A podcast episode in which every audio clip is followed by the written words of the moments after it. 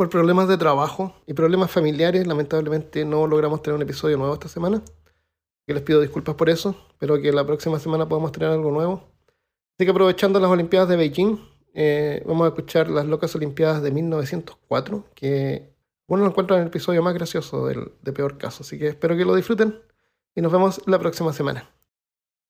Bienvenido y bienvenida al episodio número 116 de Peor Caso. En este episodio, las locas Olimpiadas del verano de 1904.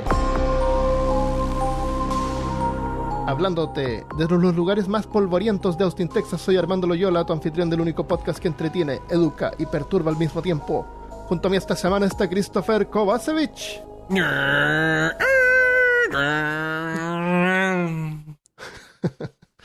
¿Cómo estás, Christopher?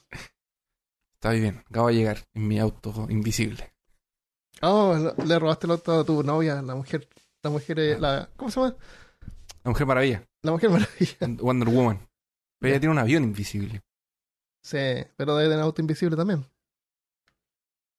¿No tiene auto invisible? No tiene auto invisible. Sí. ¿Cómo sabe dónde lo deja? Esa fue la- esa es una de las grandes preguntas de la Yo creo, que vuela, yo creo que vuela sentada y le da vergüenza, entonces dice, no, sí, totalmente yo voy volando en un avión invisible. pero esa es la forma en que ella puede No, volar. sí, ya llevó sentada gente en el avión invisible. No, ya, ya, ya llevó gente en el avión invisible. Ah. Creo que llevó a Batman y a Robin una vez. Ah, sí. O a Aquaman. Sí, alguien que no volaba fue en el avión. LOL. Antes de continuar, démosle las gracias a los nuevos Patreons que tenemos esta semana. Esta semana le damos la bienvenida y gracias por el apoyo a Rubén Colimán, cazador de lo profano en Patreon. Que bienvenido. Muchas gracias. Eh, también a Lucía Ferro, Adelsor Capeda. Qué bueno el nombre, Adelsor. ¿Será su nombre verdadero? Felicitaciones Ojalá. por el nombre. Sería excelente que... Tiene nombre como de... Yo tengo el poder. y a Diego Oropesa. Ellos son eh, investigadores del oculto, así que bienvenidos todos y todas. Muchas gracias. Muchas gracias. Si también quieres colaborar, puedes hacerlo en patreon.com slash peor caso. Entonces, hoy día vamos a hablar de deportes, pero si no te gustan los deportes, no te preocupes porque no tiene mucho que ver con, deporte, con el deporte en sí, obviamente. Ah. Sí, no te preocupes por eso. Eh, originalmente las Olimpiadas se celebraban en Grecia cada cuatro años durante un festival religioso en honor a Zeus, en un lugar sangrado- sagrado llamado Olimpia. Por eso se llaman Olimpiadas, que eran de Olimpia. Hoy en día es una celebración del espíritu deportivo, un negocio para otros y una oportunidad de mejorar el turismo en las ciudades donde se celebra. Cada ciudad, cada ciudad o país donde se celebran las Olimpiadas cada cuatro años les mejora los ingresos sustancialmente. ¿Este año iba a ser en Japón o era el próximo año que iba a ser Japón? ¿Era Japón 2020 o 2021? Eh, no tengo idea, veamos. Ah, iba a ser este año en Japón, pues. Sí, creo que era. Creo que iba a ser en Japón. Tokio, 2020. Sí, era Tokio 2020. Tuvieron que suspenderlo por... Y las van a hacer en Sí. el 2021 y las otras van a ser cuatro años después del 2021 o después o en el 2004. Ah, Porque entre medio van las, las- las- hay varias, entre medio van las de verano y las de invierno. En los años que no son. Entonces van como rotando. Entonces se celebran cada cuatro años y entre medio se celebran los eventos más pequeños que son las Olimpiadas de verano y de invierno. En el en 1904, en San Luis, Missouri, se realizó una feria mundial para celebrar el centenario de la compra de Luisiana a Francia, que como un tercio de Estados Unidos y una franja al medio era de Francia, ¿Era francesa? era francesa. Desde Bien. 1700 hasta 1804, Francia era dueño como de un tercio del territorio que hoy ocupa Estados Unidos. Y terminaron vendiéndolos por, en ese tiempo eran como 15 millones creo, hoy en día son 2,6 billones de dólares. Y Considerando el tamaño del territorio, eh, fue una... Fue súper barato. Sí. Yo creo que se querían deshacer de eso porque le estaba causando muchos Sí. problemas. Es verdad, porque eh, en realidad ellos en el mapa, viste que ponían el mapa y marcaban ahí, dibujaban con un Sharpie, por- con un plumón. Sí, Eh, esto, esto, esto, aquí es mío y esto Claro, aquí es tuyo. un- claro, los de África fueron con una regla, marcaron ahí unos cuadrados. Entonces ellos decían que ese era el territorio, pero en realidad controlaban así como, como Luisiana, al- al- en la entrada por el Golfo de México. Y de ahí arriba era territorio eh, salvaje en ese tiempo que le consideraban. Está lleno de búfalos, de indígenas. No era como controlado. Eh, después los estadounidenses fueron y conquistaron. Bueno, así es la, la Feria del Mundial de San Luis. Era un gran evento porque se celebraban los 100 años de que habían comprado el territorio de Francia. Y, y además de la Feria Mundial, eh, pusieron también las Olimpiadas de verano. Las Olimpiadas de verano en realidad iban a ser en, en otra ciudad, pero eh, cuesta dinero para los países. En ese tiempo Estados Unidos era joven. Entonces iban a hacer la, la Feria Mundial en San Luis. Y dijeron, ¿por qué no hacemos las Olimpiadas también en San Luis? Y ya, bueno, sí, porque no podemos hacer dos eventos. Eh, así que fueron las primeras Olimpiadas que se realizaron en esa todavía joven nación. Los juegos incluían boxeo, pesas, lucha libre, decatlón. Decatlón es cuando saltan unos palitos. Nado, hicieron en un lago porque es al interior de Estados Unidos, no hay mar. Bueno, no nadan en el mar de todas maneras. se usaron en, un, en una- un pozo que había. Una, un- Pero el triatlón, entonces no hicieron triatlón. No, era maratón. Ah, ya. Eh, el más peculiar fue la maratón, en la que pasaron cosas tan bizarras que las Olimpiadas de 1904 son conocidas como el peor evento olímpico de la historia. Y eso, y eso es mucho que decir considerando que las Olimpiadas se celebran desde el año 776 antes de Cristo. Y una de ellas fue celebrada por Hitler. ¿Ya? Aún así, las Olimpiadas de 1904 en San Luis son las peores Olimpiadas del- de la vida. Vamos a ver por qué. El evento partió mal por tensiones que habían. Había una guerra que estaba ocurriendo en ese mismo momento entre los rusos y japoneses que se estaban peleando el control de Manchuria y Corea. Sí. Entonces ya había como una tensión mundial. Y lo otro es que San Luis quedaba al interior, así que llegar ahí tomaba un viaje en tren, en tren de 1600 kilómetros o, o 1000 millas. Así que la mayoría de los competidores ex- extranjeros no llegaron, no aparecieron. Era demasiado lejos. Era demasiado lejos, claro, complicado llegar ahí. Eh, para la maratón habían 32 corredores provenientes de solamente cuatro países. Esa era la maratón olímpica. cuatro países. La mayoría eh, ganadores de la famosa maratón de Boston, que hoy en día creo que es un evento explosivo, dicen. Pero Armando, qué comentario tan horroroso. Lo- entre los competidores más pintorescos estaban Frederick Lors de Nueva York. Trabajaba en construcción. En el día trabajaba poniendo, era mas, masón, estos que ponen así ladrillos. Sí. Así que entrenaba Arquitectos. durante. Claro. Entonces, Frederick Lors era, eh, trabajaba en construcción en el día y entrenaba en la noche. Se ganó. eh, compitió en una, en una mini maratón de 8 kilómetros, que le llaman 5K, acá, 5 millas, son 8 Ya. kilómetros. Eh, ganó esa maratón y con eso se ganó el, el viaje para poder competir en las Olimpiadas. Una maratón normal son en realidad 42 kilómetros. O 26 millas. Eh, habían 10 competidores griegos. Los griegos tuvieron suerte, pudieron llegar en grupo. Eh, Los griegos nunca habían competido en una maratón. Pero es correr, así que qué tan difícil puede ser. es que correr nomás. Le dijeron, "Sí, correr 42 kilómetros y ya. No habían escuchado nuestro episodio de correr. Claro. Habían dos sudafricanos de la tribu Suarna que llegaron sin zapatos, también conocidos como ataúdes de pies. Eh, y aunque pudo haber sido extraño para otros participantes, no hay que menospreciarlos. A Abebe Bikila, corredor de Etiopía, ganó la maratón de Roma en 1960 corriendo descalzo. Y fue el primer sudafricano en ganar una medalla olímpica. Y lo hizo sin zapatos. Wow. Hay una Debe foto. Sí. Uno de ellos tiene bototos y el otro no tiene zapatos. No tiene zapatos. Debe estar súper adaptado el pie de él Ah, para sí, eso, porque po. yo camino dos, dos. Si yo caminase en, el- en- en- tuviese que caminar en el cemento solo con mis pies, yo creo que ya, ya sa- sangraría. Thomas Hick era un herrero de Massachusetts. Eh, entonces, habían hartos que no eran en realidad. No tenían una carrera en deporte, ¿me entiendes? Sí, estoy, estoy, sí, ya, sí. Ah, voy a correr una olimpiada. Claro, claro. Eh, Félix Carvajal era uno de los más pintorescos. Era. eh, para esto tengo que Oye. mandarte una foto. Esto es, déjame, déjame preguntarte una cosa. ¿Esto es un grupo de una partida de rol? ¿O Sí, son, ¿no es cierto? jugadores? ¿O son, son investigadores de, de llamado de Cthulhu? ¿O, o es un. o, son los participantes de un. Por favor, mira Ah. esta foto que ustedes la van a ver en la portada del podcast. Lo único que me falta es que me digas, eh, Christopher. eh, y bueno, tenía un anticuario, Claro. un Oh, profesor de bueno. historia. Ya, ese es Félix Carvajal, conocido también como Andarín. Uh, qué seco. Tiene bigote, ¿ya? Tiene una boina. Sí, él va a ser nuestro héroe. Tiene Eh, bototos. Ah, la gente corría con bototos en ese tiempo. Él llegó con bototos, sí. Vamos a mencionar eso también. Te voy a mandar a los, los personajes. Estos son los, los africanos. Ya, eso- es- los otros, los otros jugadores de la partida de rol. Los otros jugadores de rol, claro.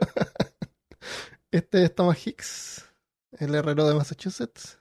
Se ve, es el que se ve más, más, más deportivo. Sí, por lo menos. Tiene, tiene músculo y todo. Está bien. Y no hay muchas fotos. Eh, está esta foto como de la partida, así que se ve así un, un- un desorden más o menos ahí. Era todo tan desordenado antes, Christopher. Pero hay un tipo sin camiseta, creo. Ah, no, tiene camiseta. Es el herrero. Pero el eh, Félix Carvajal es genial ahí con su. Con su. Con sus Esto bigotes. es 1904. 904. ok. Sí. Tenemos suerte que encontramos fotos. ya, Sí. entonces. Félix Carvajal era un cartero cubano que soñaba con competir en las Olimpiadas, así que mientras repartía el correo, se ganó la simpatía del público y con donaciones logró juntar el dinero para el viaje a Estados Unidos. Le llamaban Excelente. Andarín Carvajal, porque andaba. Porque andaba, claro. El... Entonces, claro, esto estaba abierto hacia el que quisiera, prácticamente. Entonces, en 1904, armó su maleta e inició su viaje. Desde Cuba, por el Gol- Golfo de México, llegó primero a Luisiana y en Nueva Orleans. eh, a Luisiana, a Nueva Orleans. Y ahí ah, procedió a hacer todo lo que un buen cubano haría. Se gastó todo su dinero en alcohol y casinos. Oh, ¿Qué es Eh, esto? bueno, eh, Estos son es lo que yo haría también. Claro. Cualquier latino. Así que se vio obligado a completar el resto de su viaje de más de mil kilómetros pidiendo aventón, o sea, haciendo dedos, o como Andarino hubiera dicho, cogiendo botella, como le dicen en Cuba, aparentemente, de, eh, de acuerdo a internet. Cuando era, claro. Así que hacía, ah, hacía pedía aventón cuando era posible y cuando no, eh, simplemente camina- caminaba por terreno salvaje, así, en, en la dirección Ah, hacia el norte. Imagino que es hacia allá, hacia allá voy. Claro. Eh, afortunadamente logró llegar al evento deportivo a tiempo, vistiendo ropa de calle, con una gorra tipo boina, camisa de manga larga y pantalones largos, y pesadas botas de montañas, opuesto al resto de los competidores que tenían ropa más liviana y shorts. Así que Félix, Félix Andarín cortó la parte de abajo de sus pantalones para convertirlos en shorts. Listo. ¿Cuál es el problema acá? Entonces llegó con, con lo que tenía, con lo mismo que estaba viajando Sí, a correr. así era en ese tiempo. La gente no, no, se, no limpiaba la ropa así tan seguido. llegó claro. Llegó así, salió de unas matas. no, a lo mejor llegó unos días antes. Salió de las matas directo a la línea de salida. claro. "Oh, perdón, gente, dejó la mochila al lado. Estoy listo Claro. para correr. Y cortó los pantalones y ya. Vio que todo el mundo estaba usando short. Dijo, bueno, Claro, si es la costumbre de este lugar, tendré que hacerlo. eso. Eh, la carrera. La distancia de esta carrera eran exactamente 40 kilómetros por caminos, entre comillas, que serpenteaban, subían, bajaban por entre un total de siete montañas o colinas. En una parte de la ruta pasaba directamente por el centro de un pueblo, donde los corredores tenían que pasar esquivando autos, automóviles, en avenidas con doble sentido y hordas de peatones, porque no había así como que organizaron así una pasada, no. Eh, ¿Qué, qué son estas personas que vienen corriendo acá? Tenían que pasar entre gente. Oh, no te creo. Eh, No te creo. por la mayor parte era camino con piedras afiladas y tierra suelta que levantaba polvo. Eh, las maratones durante el verano normalmente se inician temprano en la mañana, cuando está todavía fresco. Pero la maratón de 1904 partió a las 3 de la tarde con un calor de 33 grados Celsius o 91 Fahrenheit. No, te- no. Horrible. ¿Pero horrible. quién estaba organizando? Eso- ¿Nosotros? Así que con un disparo la carrera partió e inmediatamente una, nube de polvo se levantó casi impidiendo poder ver a los competidores que también trataban de ver al frente mientras respiraban Claro. dentro de esta nube de polvo. Era un disparo que le dieron a otra persona Claro. todo el mundo. Murió alguien ahí. Era de la competencia de disparos que era al lado. Claro. Ah, ya. Se me imagina. ahí. Y partieron así. No, no, no, vuelvan. Sí, ya. Y, y a frente de ellos, mientras salían así de esta nube de polvo, había un automóvil de soporte que se les ocurrió ponerlo hacia adelante de los competidores, a unos metros adelante, lo que levantaba otra nube de polvo. Así que los competidores no tenían más remedio que correr y adentrarse en esta otra nube de polvo y seguir corriendo detrás de un auto en un camino de tierra. Así era. Eh, todo esto mientras, eh, tú sabes, pues trataban de respirar. ¿Sabes respirar? claro. Así que esto afectó a Y todos los... ¿Mm? y de ver. Claro. De respirar y ver. Eh, esto afectó a todos los corredores, causándoles problemas y haciéndolos que corrieran mucho más lento de lo normal. Eh, tal vez tomando un poco de agua se podrían sentir un poco mejor. A lo largo de la ruta, los organizadores habían instalado una sola parada para tomar agua. Y no en la mitad, a 10 kilómetros del inicio, debajo de una torre de agua. Dejaron, dejando los corredores más secos que escupo de momia por el resto de los 30 kilómetros. Una parada para agua. Una parada. Y ni siquiera la mitad al principio. sí. Tomas agua y ya después no. Son 40 kilómetros. A los 10 puedes tomar agua. Oh. Y no era que en 1904 ahí no hubieran más torres de agua. Lo peor es que los organizadores hicieron eso a propósito. Vamos a ver por qué. Esta acumulación de deshidratación y polvo dejó al menos a un participante al borde de la muerte. Luego de 30 kilómetros, William García de California colapsó vomitando grandes cantidades de sangre. Hubiera muerto ahí mismo si no hubiera sido recogido por alguien que pasaba por ahí, porque ya se habían separado. Tú corrías solo, Ah. Alguien que pasaba por ahí lo llevó al hospital. En el hospital se descubrió que una capa de polvo cubría sus pulmones y el esófago.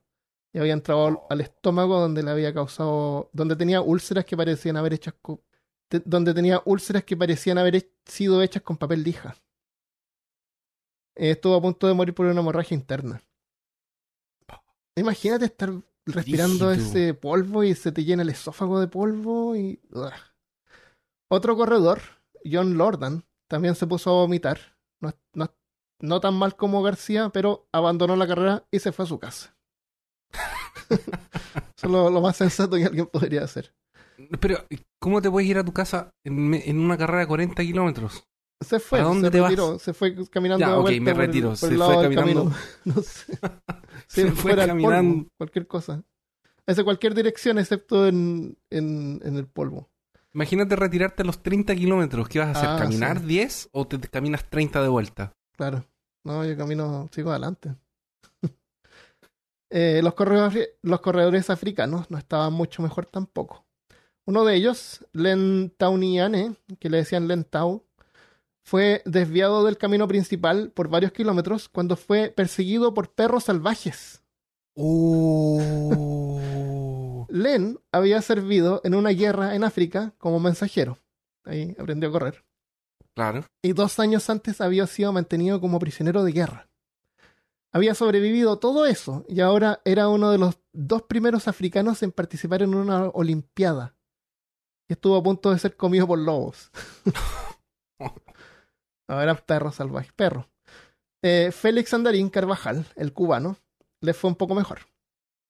Eh, Fred, Fred Lors, el constructor de Nueva York, llevaba la delantera pero Andarín le seguía no muy atrás, corriendo en su ropa incómoda de calle y botas de escalador.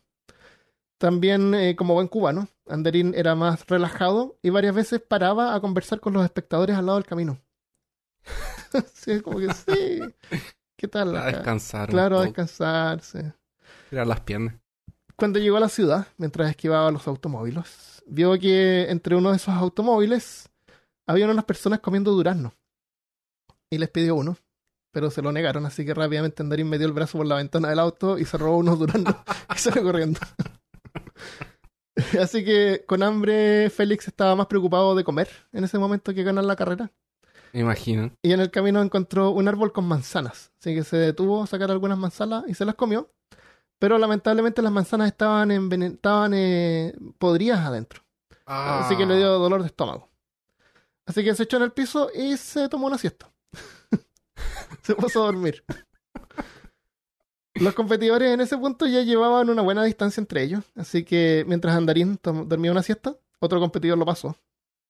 Dejándolo ahora en tercer lugar. Ok. Pero más adelante, ese competidor también comenzó a sufrir dolor de estómago, seguramente por el polvo, así que también abandonó la carrera. Oh. Eh, así que Fred Lords, que iba primero, también comenzó a tener calambres y estaba exhausto, pero no se dio por vencido. Se subió, saltó arriba de uno de los automóviles de soporte.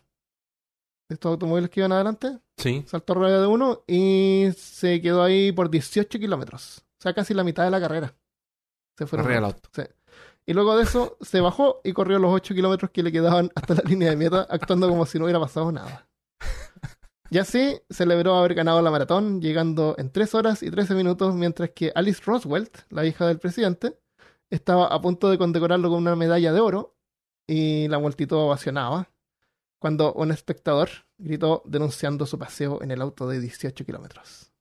Oh. Fred se rió y se excusó diciendo que estaba bromeando, que no pretendía decir que había ganado la maratón. Era una broma, era una broma, gente. Tranquilo. Seguro. Estaba hablando en serio. Claro. Así que mm, la multitud, la multitud cambió de ovaciones a abucheos.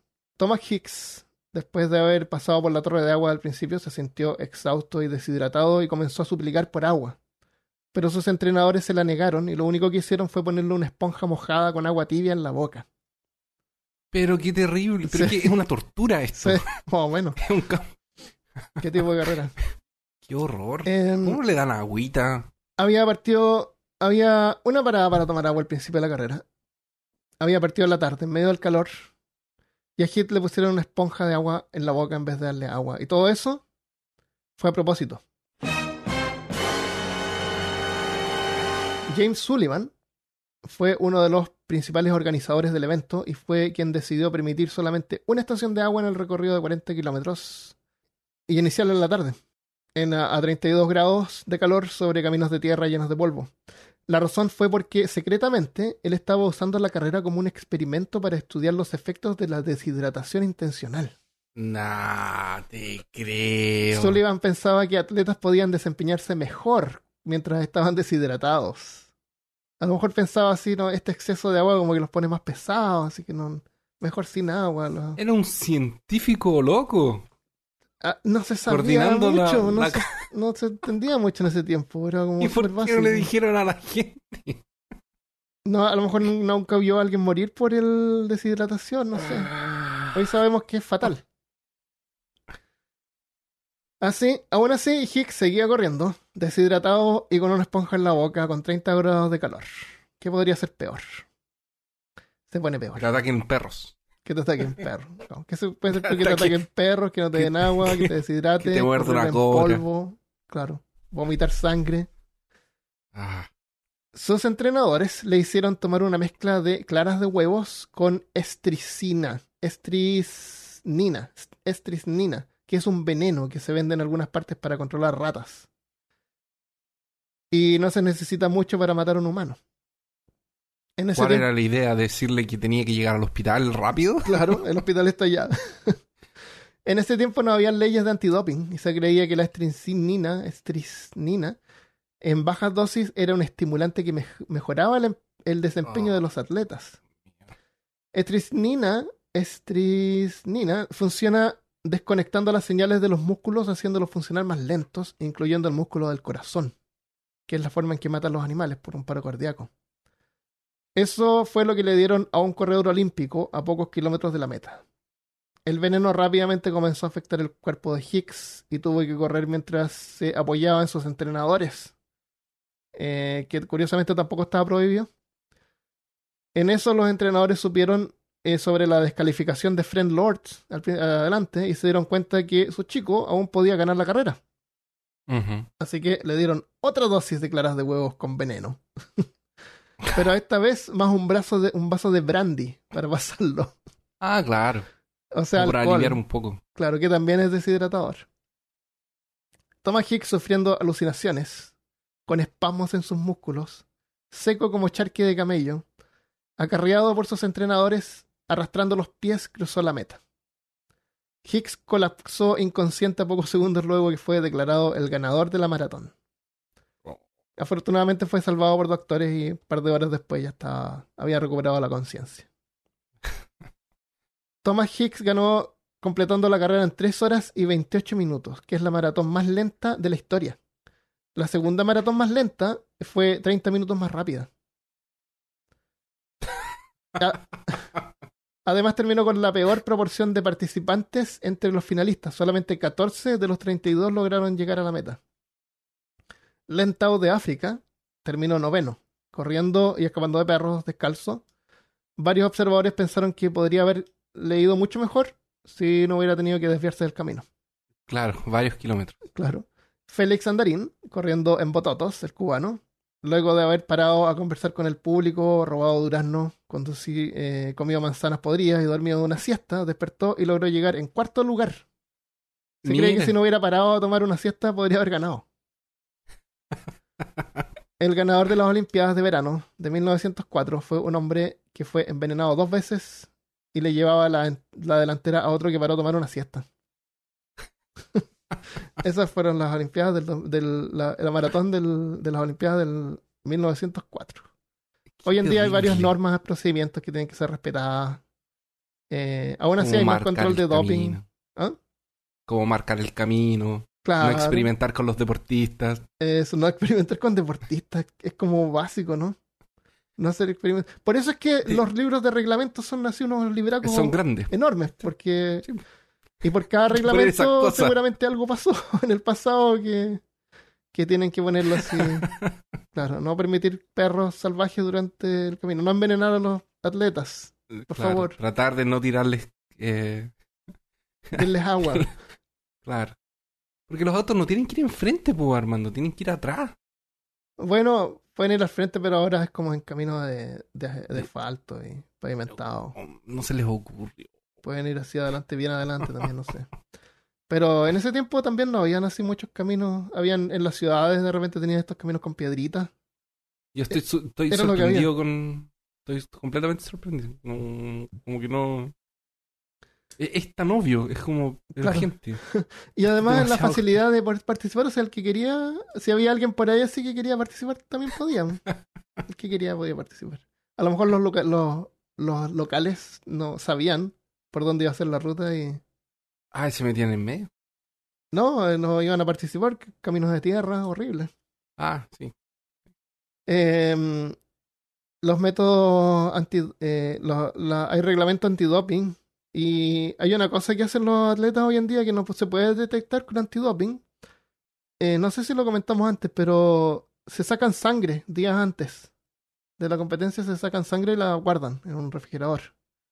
Y el día de la competencia se la inyectan de vuelta. El día, o sea, se sacan sang- te sacan sangre días antes, tu cuerpo regenera esa sangre. Y después el día de la carrera te inyectas esa sangre de vuelta, o sea, tu volumen de sangre aumenta más Ya, de lo normal. Y eso hace que los músculos funcionen mejor porque los músculos parece como que requieren más oxígeno, más sangre. Y... Hay más sangre en el cuerpo, a lo mejor transmite más oxígeno. La cuestión es que Ya. se pone. Y su, es su propia sangre, entonces a menos que le saquen toda la sangre para ver el volumen, Sí. eh, no lo pueden detectar. Pero siempre hay tramposos. Y es porque hoy en día las Olimpiadas es una cosa más como política que deportista, deportiva. La- las ciudades donde se, se hace eh, les mejora la economía. Y puede ser Sí. una mejora así permanente. Es como el, el- el lugar donde escogen hacer el, el mundial de fútbol. Claro, también. Y los atletas que ganan, los, los- los- aunque no sea, se hace en el Mundial de Fútbol en Brasil, aunque gane un alemán, por ejemplo, a Alemania también le, le da como un boom que, que hayan ganado los atletas de su país. Sí. Entonces hay una presión horrible para los atletas para ganar medallas de oro olímpicas. Al punto que tienen que optar por el por, el- por hacer trampa. Si es que se puede. ¿Quiere hablar de los autos locos? Ya. Porque te, te recuerdo eso, no, te- yo lo encuentro una, lo Sí, encuentro una locura. me- no, es muy, yo, no es muy largo, yo pero pensé- es como bien raro. yo pensé que era una... Yo pensé que en algún momento iban a empezar a tirar cosas, iba a haber una pelea o algo así. No, no fue así como cosas que pasaron, eh, organizadores, la falta de tino, no sé. Oye, pero es que los organizadores... Bueno, creo que es una increíble oportunidad para que experimentemos. Sí, ¿por qué no? Tenemos 32 personas para extranjeros que nunca van, van a volver. Yo busqué sobre la carrera de los autos locos, que yo no sabía de qué era el tema hoy. Y... Pero yo, yo dijo, mientras mira, lo hacía me recordó eso. Entonces le dije, Sí, busca sí, eso, que- recuérdalo. Totalmente. En inglés se llaman Wacky Races y era un, era un dibujo animado que pasaban, eh, que era de eh, Hanna Barbera, que era carrera de autos. Son los mismos de, Eran- Yo- de Yogi. Son los mismos de, de que hicieron el, el oso yo. Y, los, y los, los, los cavernícolas, ¿cómo se llaman? Eh, los cavernícolas son los, los picapiedras. Los picapiedras, Jetson. los- También, de Jetson. Fueron 34 episodios, cada episodio duraba aproximadamente eh, 10 minutos y esta animación tenía una característica que la hizo como mm, una cosa completamente nueva en ese tiempo, porque es de 1968. Wow. 68. Yo pensé que 60, era nueva cuando era chico. Que, de hecho, empezó a ser emitida el 14 de septiembre de 68 y el 5 de septiembre del 70 se acabó. Ah, wow. Súper antiguo. Eh, sí. Em, era. Fue transmitida por la. eh, ah, en Chile nosotros la, CBS. en Chile nosotros la veíamos porque seguramente habían comprado estos dibujos antiguos porque eran como prácticamente Sí, gratis. debe haber sido más barato. y por eso también no veíamos nada hartas cosas de Japón, porque eran Sí. como súper baratas. Yo, yo tengo la sospecha, y esto, y, y esto puede ser que yo sea una persona muy Conspirativa. conspirativa, pero tengo la sospecha de que muchas veces esos animes antiguos que pasaban no eran. no pagaban los derechos. No sé. Tengo la sensación de que no. Como en la radio, que no pagan los derechos de la música. Claro. Eso, o los compraban barato, porque en ese tiempo para la televisión se necesitaban equipos especiales. Estos, estos animes no venían así como que bajaba uno el, el video. Te venían haciendo unos No, no, no era, no era raros. VHS. Ah, yo pensé que era VHS. Eh, debe haber sido Super VHS. Debe haber sido unos, unos discos magnéticos, pero cintas magnéticas. Seguramente. Ah, ya, sí. Tal vez, no sé. No, no es como tan accesible, pero puede ser también, sí. Eh, La- lo- los de. su- Los, estaban traducidos también. Así que seguramente Sí, eran- eran compraban los derechos a México o algo así. Pero seguramente puede ser. eran baratísimos. Por eso nosotros veíamos todo eso atrasado. Sí, lo, lo- por ejemplo, Robotech, que eh, es es súper antiguo. Robotech como del 86, pues, más o menos. Yo Y lo- pasaba en los años 90. Ya lo buscamos una vez. El, el dibujo Pasaba- animado más antiguo que yo recuerdo haber visto en mi vida eran los Barba Papá, que era del 1970. Que era una animación eh, francesa, Es de 85, eh, Robotech. Robotech. Sí. Macruas. Es de 85 y... Igual que Racer al 70. Oh, que entonces esa animación francesa era de mala calidad. Espera, Robotech es de 85, pero Macros es de 82, Ya, ya, ya. que era la versión original. Otro, otro dibujo animado súper antiguo era Hércules. Eh, Hércules era del 63, ah, del mismo año de las Wacky Racer. Entonces Wacky Racer tiene una calidad súper buena, vos, Christopher. Para haber sido de Sí. ese tiempo. Lo que pasa es que Eh, eh, uno Eh, lo ve ahora, justo- busca, busca carreras locas, los autos locos. está bien. No, es que está súper bien animado son porque visibles, es, sí, es porque es, son veíbles. es a mano. Sí, Es te- de esa animación cuadro por cuadro. Y es de un estudio grande, por Hanna Barbera. sí. Lo que pasa es que es que específicamente era revolucionario porque presentó 23 pilotos. Entonces era el que tenía más personajes por episodio. Ah, ya. Por eso que habían episodios que de repente tú veías a, a un piloto o dos pilotos. Tú veías a todos empezando, pero a medida que iba la carrera no los mostraban a todos siempre, mostraban solamente cuando Ah, y llegaban se al iban final. rotando. Ya. Sí. Sí, Pero el que siempre salía era Pierre Nodoyuna sí. y su y su cachorro, su perro. ya. Patán. Le tengo aquí. Son, eh, eran 11 autos. Ah, aquí está. Eran 11 autos. El 00, que era el Super Ferrari, que era el Pierno de Yuna y su perrito Patán. Ah, él era 0-0. Habrá sido porque llegó tarde, 0-0. así que en vez de ser el último se puso 0-0 en vez de 1. No sé. O a lo mejor era porque era un 0. No, eh, no sé por qué era cero, no sé por qué 00. Parece que no sé. Porque no son 11, son, son 10. O sea, Sí. este es del, uno- es del 00 al 10. Oh. Está el 1, que era el Roco Móvil, que era Piedro Macana y Rocco Macana. que son los Ah, hermanos esos eran que se los hermanos pegaban. Macana. Sí, los hermanos Macana que se pegaban con los. Mi mamá nos decía hermanos Macana, a mí y a mi hermano, que nos pegábamos mucho. Nos decía los hermanos Macana y nos decía eh, los castores cascarrabia también. Eh, Eso es más moderno. Sí, de más moderno. Eh, está el número 2, que es el espantomóvil, que era como de terror, de las películas de terror. que Sí. tenía tenebroso grande y tenebroso pequeño. Y un lagarto. Eran los dos conductores. Un- Y Un sí, dragón tenía una colita de un dragón. Sí. sí. Era un auto así como con una torre de una casa antigua atrás. Los diseños de los autos yo los encontré genial. Los personajes son súper característicos sí. y, y son bien. Son como. Los, autos ejemplo- son los personajes. Los autos con el Sí, conductor es todo un Es personaje. todo un personaje. Sí. Sí, es todo. ¿no? Y me gusta porque cada auto tenía una característica y tenía como un poder. sí, sí, sí. Los hermanos Macana podían reconstruir su auto con cualquier piedra. Sí. Y, Rápidamente, y con su- para, con y para, para- para andar más rápido se pegaban entre ellos. Y eh, está el número 3, el convertible, que es del profesor Lokovich. Empezar ya, ¿me podía empezar, eh, Lo- ¿me los a nombres decir en inglés- Lokovich? Lokovich, sí.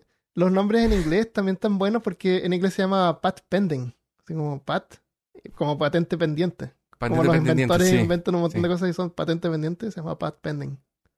Sí, el, los hermanos Macana se llamaban Rock Slack y Gravel Slack. Eh, tenebroso, lo- pero igual las traducciones están buenas porque, por ejemplo, Sí, están- están buenos. el, el tenebroso grande era Big Gruesome y, y el otro es el Little Gruesome. Sí, eso está adecuado. Ahí el, pero el, el Pat Pending estaba muy bueno, de Pat verdad. Pending. Pat Pending. Eh, número 4 era el es el Stuka Rakuda, que es el nombre, el nombre que es el nombre del auto, que es un avión porque es el varón rojo. El varón. Acá, estos también son personajes pop de la época. Sí. Entonces, haber sido súper exitoso.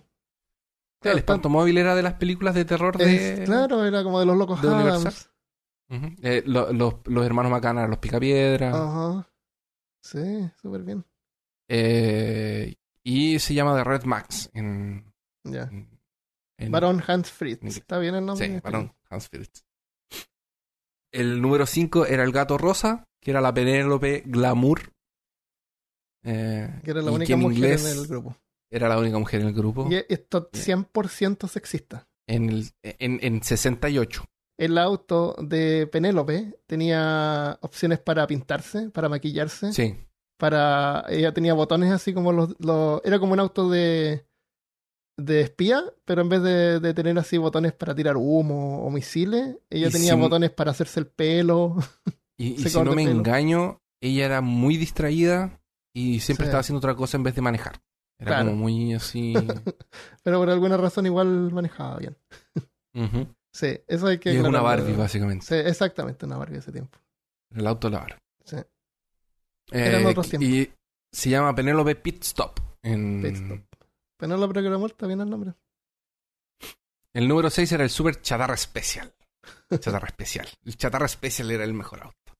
Eso era un auto Eh, con un tanque arriba de, una camioneta. Sí. Es un Sí, no, tanque, cual. Una camioneta con, una- con un tanque arriba. que era sargento y soldado. Eran los, los dos conductores. Así. Pero eran mejor los nombres en inglés, porque en inglés era Sergeant Blast y Private Mickley. Mickley. Y Mickley manejaba y el sargento arriba del tanque. Daba órdenes. Claro. Exactamente. Daba órdenes. Ah, esta- estas no eran violentas, estos dibujos animados. Eran, eran violentos tipo así como que cada vez que él disparaba el cañón, el super chatarra especial se deshacía. Ah, sí. Nadie moría Y no era que se disparaban entre. Claro, no, no, van a. El número 7 es la antiguaya blindada. Mafio, Ringo y la pandilla, que eran los mafiosos. Sí, estos son divertidos porque la pandilla era un solo personaje y eran como seis personajillos juntos, siempre estaban juntos pegados. Nunca se separaban, nunca, nunca había así como que tú andas allá. No, toda la, la pandilla es uno Eh, Es y, el, y el jefe. eh, eh, y se llama. oh, se llama Clyde, el jefe, Dum Dum. Y la bandilla se llama The Antin Hill Mob. Until Mob. Eso no sé qué significará. Mob es un grupo de Sí, gente, un grupo. sí, una, tur- una turma. Sí. Y Ant Hill debe ser un, un local, Claro. así como una calle Ah, de donde puede ellos eran. Y la, y la antiguaya era un auto así como un Ford antiguo, así tipo de. de Mafioso. De mafioso, claro. Un auto negro. Y andaban. Y cuando no andaba bien, eh, la podían también sacar los pies por debajo y la pandilla lo Es propulsaba. demasiado, esto es demasiado estereotipo. Es, es mu- es muy estereotipos. Sí. De verdad, es terrible. El número 8 es el alambique veloz, que son los, los, cai- los, cai- los caipiras. Son los rednecks, Claro, esos son los que es Lucas, el oso miedoso y el oso burbujas. ¿Los burbujas se llaman en español? Ah, esos son Sí. nombres eh, opcionales. El, este es un auto hecho como de maderilla. El asiento es una, una, una silla esas que se reclinan, como si- Sí. es silla mecedora. El motor es una, una, Un- un- una estufa. Una estu- sí, es- no, es, es un... eh, claro, es una estufa. es Claro. mismo. Y de maneja, maneja con los pies mientras duerme. Echado Sí. en el oso. En el oso. Con, Y es seco, es seco porque el, el motor, como decías tú, es una estufa, pero es de estas estufas que son a pres- que hacen presión. ah, es como un auto de vapor. Es como un auto a vapor, exactamente. Porque de hecho tiene el, el pitito arriba así. Ah, verdad. como en la cocina. Pobre Sí, y en inglés, sí, en inglés se llamaba Luke, el tipo, Lucas, Sí, y Bubble Bear. Bear. Ya. Está bien, oso mío, La- pero no tiene. tiene... Sí, la- las traducciones están bien buenas. no de nombres, al oso por cortar con No. miedo. No, estaría no. igual. Yo también estaría Yo muy, me identifico con ese oso. El número 9 es el- nuestro otro estereotipo de, de- de hombre que se llama el súper heterodino, el auto. de tan hetero que es. Ya. Y, y la forma Eh, tiene una forma de falo, falo fálica. Eso es, fue un, es un pene, vos, Christopher. Y las ruedas, mira, son las bolas. Ay, no lo había visto. Es verdad. Oh, pero Armando, no había visto esto. Me destruiste. Me destruiste, weón. Sí. Es un pene. Maldición. El tipo maneja un pene. Eran otros tiempos. Bueno, él se llama Pedro Bello y se llama Peter Perfect. en- claro, como Y siempre estaba tratando de conquistar a Penélope. a Penélope Glamour, exactamente. Porque esos autos son pene. Horrible. Ya, el número 10. eh, finalmente llegamos a el Troncoswagen. Está muy bueno ese nombre. El Troncoswagen. Era Brutus y Listus, los dos conductores, que son. En inglés es Rufus, Roofcut y Southtooth. Tan buenos los nombres en inglés. ¿Sí? Eh, es, es- es- son, es un leñador que el auto de él es de madera, las ruedas son dos sierras, son cuatro pares de sierra. Claro. Y el copiloto es una... Un castor. eh, un castor. Eso. Tan Y su bueno. poder es, es ser un leñador. Claro.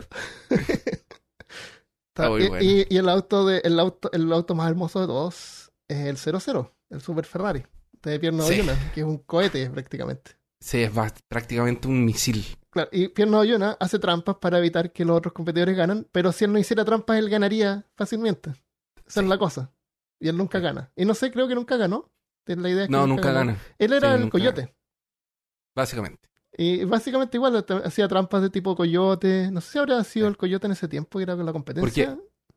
Porque él no partía al final, pues él, eh, él siempre estaba enfrente dejando Sí, las trampas para la eso, gente atrás. claro. Entonces, si se dedicara solamente a caminar, A manejar, claro. a manejar, ganaría, podría ganaría fácilmente. Sí. ganaría fácilmente. Es Exactamente. como una lección así, como que si tú haces trampa, pierdes tiempo haciendo trampa. eh. No hagas trampa. Exactamente. Son geniales estos dibujos. ¿Tiene algo más? No, solo eso. El- o- otra cosa más que, que fue también eh, novedosa en ese tiempo es que Pierno Oyuna es un héroe que aparece también en el Palomo Mensajero. Sí. El Palomo Mensajero era en vez de autos con aviones. No era una carrera, era un palomo que era mensajero, que era un- una paloma con un gorrito de, de piloto. De, de piloto, Y exactamente. tenía que llevar un mensaje y, y Pierno Yuna tenía que interceptarlo. Entonces siempre trataban de perseguir al palomo. Por el aire. Entonces, No en vez de autos sí. locos, eran aviones locos. Él tenía una pandilla, así como de cuatro o cinco malhechores. Sí, e- Era un escuadrón. La el verdad escuadrón, es que eso. es un no escuadrón Sí. y es lo que trataban de interceptar eran mensajes de los aliados. Ah, y era como la Segunda Guerra Mundial. Claro, porque Eh. Pierno es como alemán, así como el malo. Pero, eh, pero me parece que era el prim- la Primera Guerra Mundial. Porque Ah, los aviones son de la sí, Primera Guerra. sí. Y, y usaban así cosas mecánicas y raras y súper... eh, Y tenía acento. Sí. Que no, yo no tenía acento. Pero qué genial que esto, este villano, típico villano, ¿Trascendiera? con, con, eh, con bigote de villano y todo, de villano de malo. Con su perro malvado. Claro, con su también. perro patán. El perro patán también era súper genial porque él no era un aliado de, de Pierno Yuna, él disfrutaba viéndolo fallar, golpearse, lo ayudaba un poco, pero no estaba como El- ni ahí. los palomos mensajeros, cada vez que derribaba a, a Pierno Doyuna, le tenía que dar una medalla al perro para que el perro lo salvara. Ya, medalla, medalla. Qué. Y me acuerdo también que de repente el, el palomo mensajero pudo haber estado con el perro, pero el perro no lo trataba ni siquiera de pillar, así como que ya ándate, Mm, sí, porque él no, lo que no disfrutaba era su vida Eh, ahí viendo todo lo que ocurría. la, Eh, eh, porque debería él ser volaba nuestro, con la colita. El... claro, nuestro animal eh, espiritual. Patán. Sí, Y se reía, nomás no hablaba, se reía. sí. Con una risa que no voy El- a intentar eh, eh, imitar. La... Porque quedaría eh. ronco para siempre, pero la voy a poner ahí. Era. eh, eh, Patán es como la mascota de Bearcat ahora. Claro. Esos los autos locos eran geniales. Veo que lo en eh, YouTube se pueden encontrar. Sí, búsquelo. Podrían Para la hacerle un gente que no los conoce. Hay una, hay imágenes así de los autos dibujados como de tipo Mad, Mad Max. Que se ven geniales. Sí, sí, los vi. Es como una reinvención.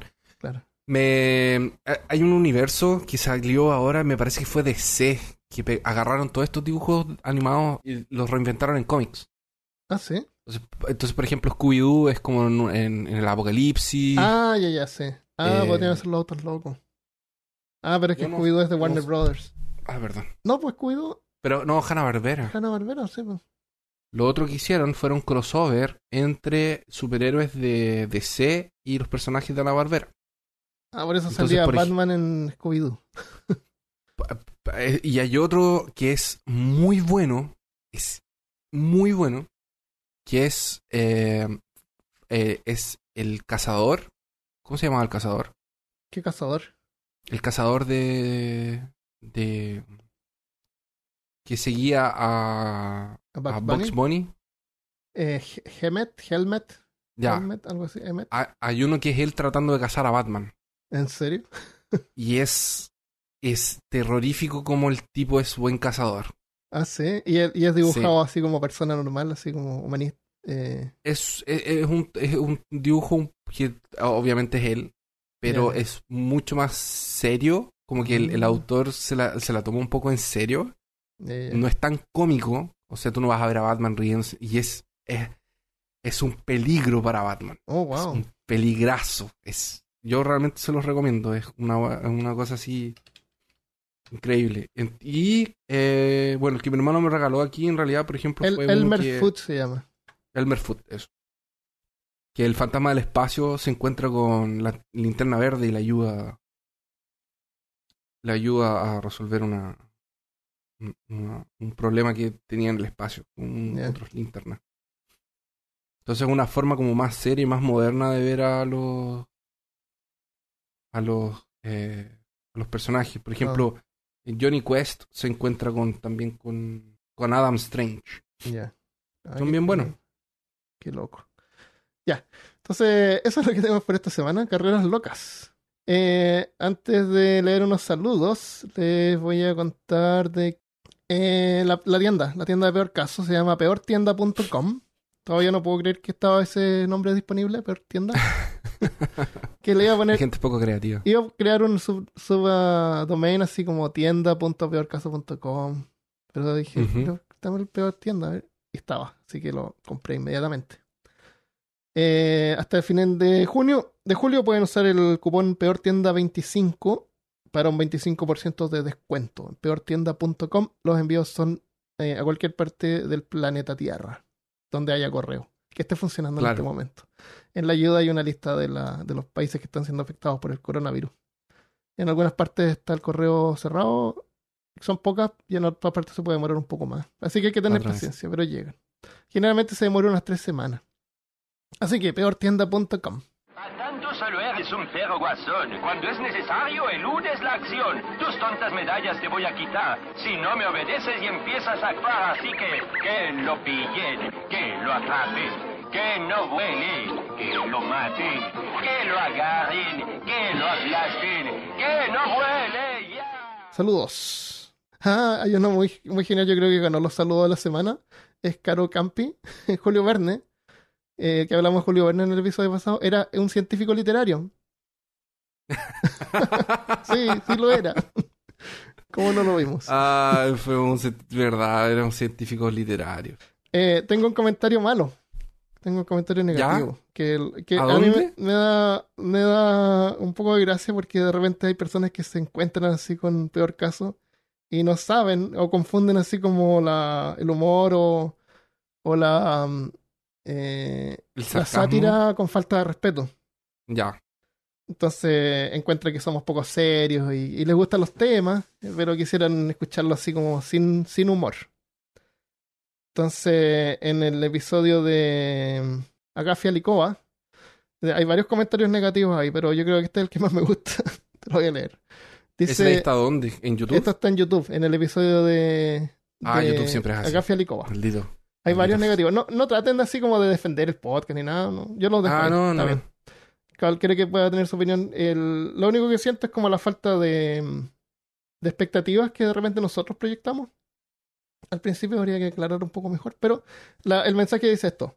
Qué historia tan asombrosa para ser narrada por un par de imbéciles con una risa de idiotas que no le veo el chiste.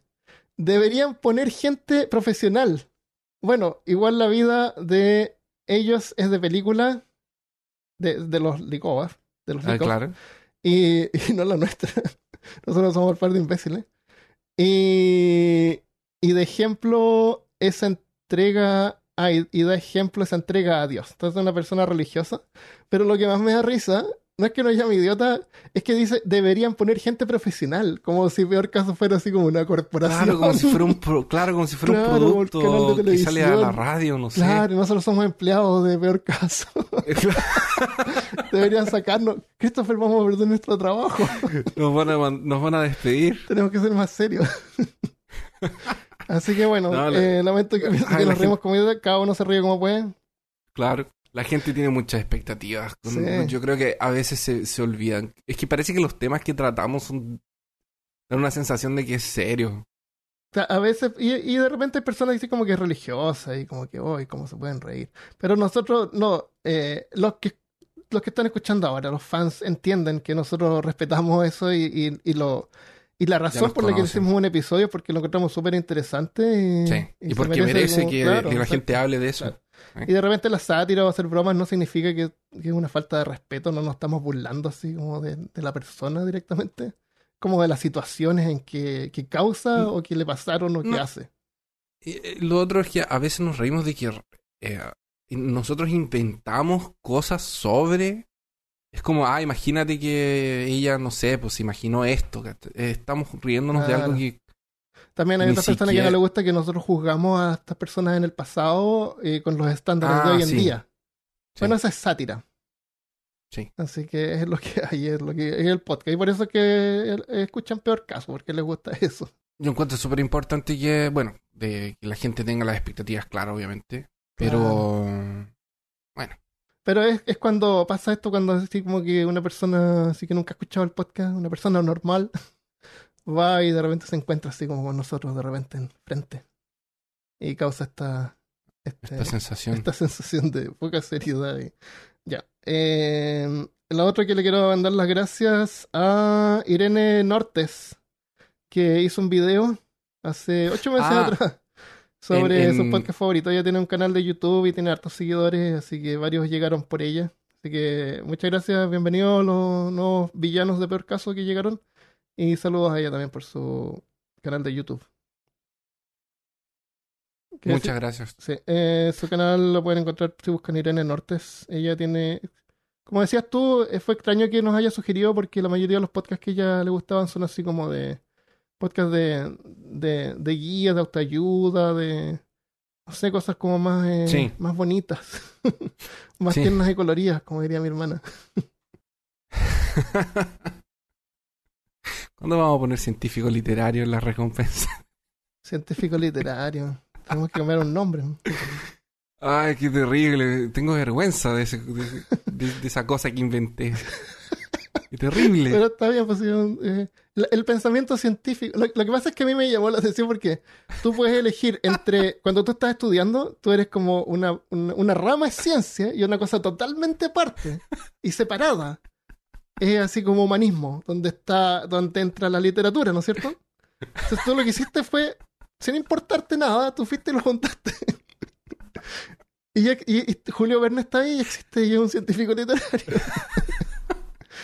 Y los científicos literarios que cuentan las historias rusas de, de, de Baba Yaga. así que, Claro, que buscaban recuperarla. claro. La Tienes que, literatura. tú lo que tú tienes que hacer es imprimir un, un diploma de científico literario y mandárselo a, estos, a estas personas para que ellos se enteren.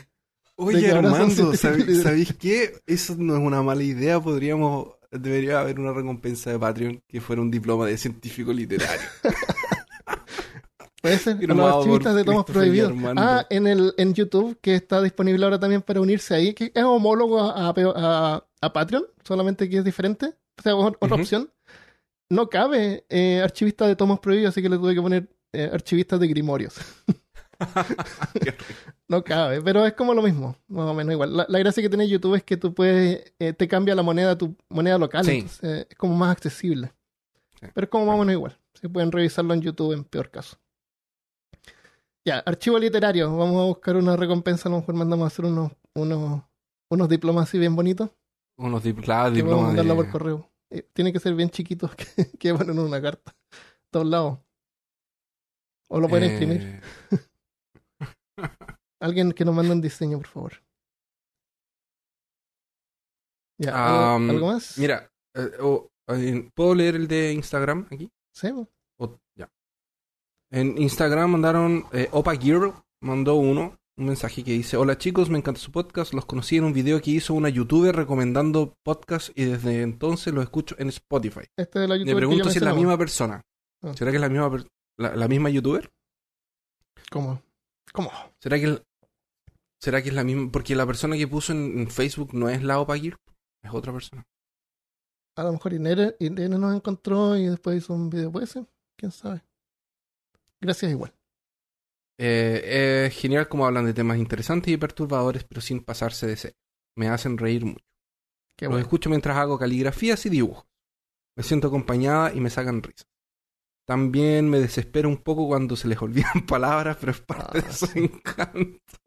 Sí, como decía también yo mientras estoy editando así, ay, la palabra es esta, ¿cómo no dijimos? Me dan ganas de como de ponerla entre medio. Así como robot. Claro. Confieso haberlo escuchado en el baño. En fin, son unos genios. Un beso a todos los integrantes de Peor Caso. Desde Argentina. Se los aprecia mucho. Muchas gracias. Muchas gracias.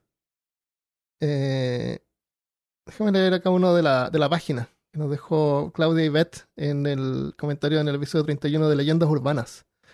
Dice, tengo como 4 o 5 meses que comencé a escuchar el podcast y me encanta. Los temas son súper interesantes y ustedes son muy simpáticos. Muchas gracias. Muchas gracias.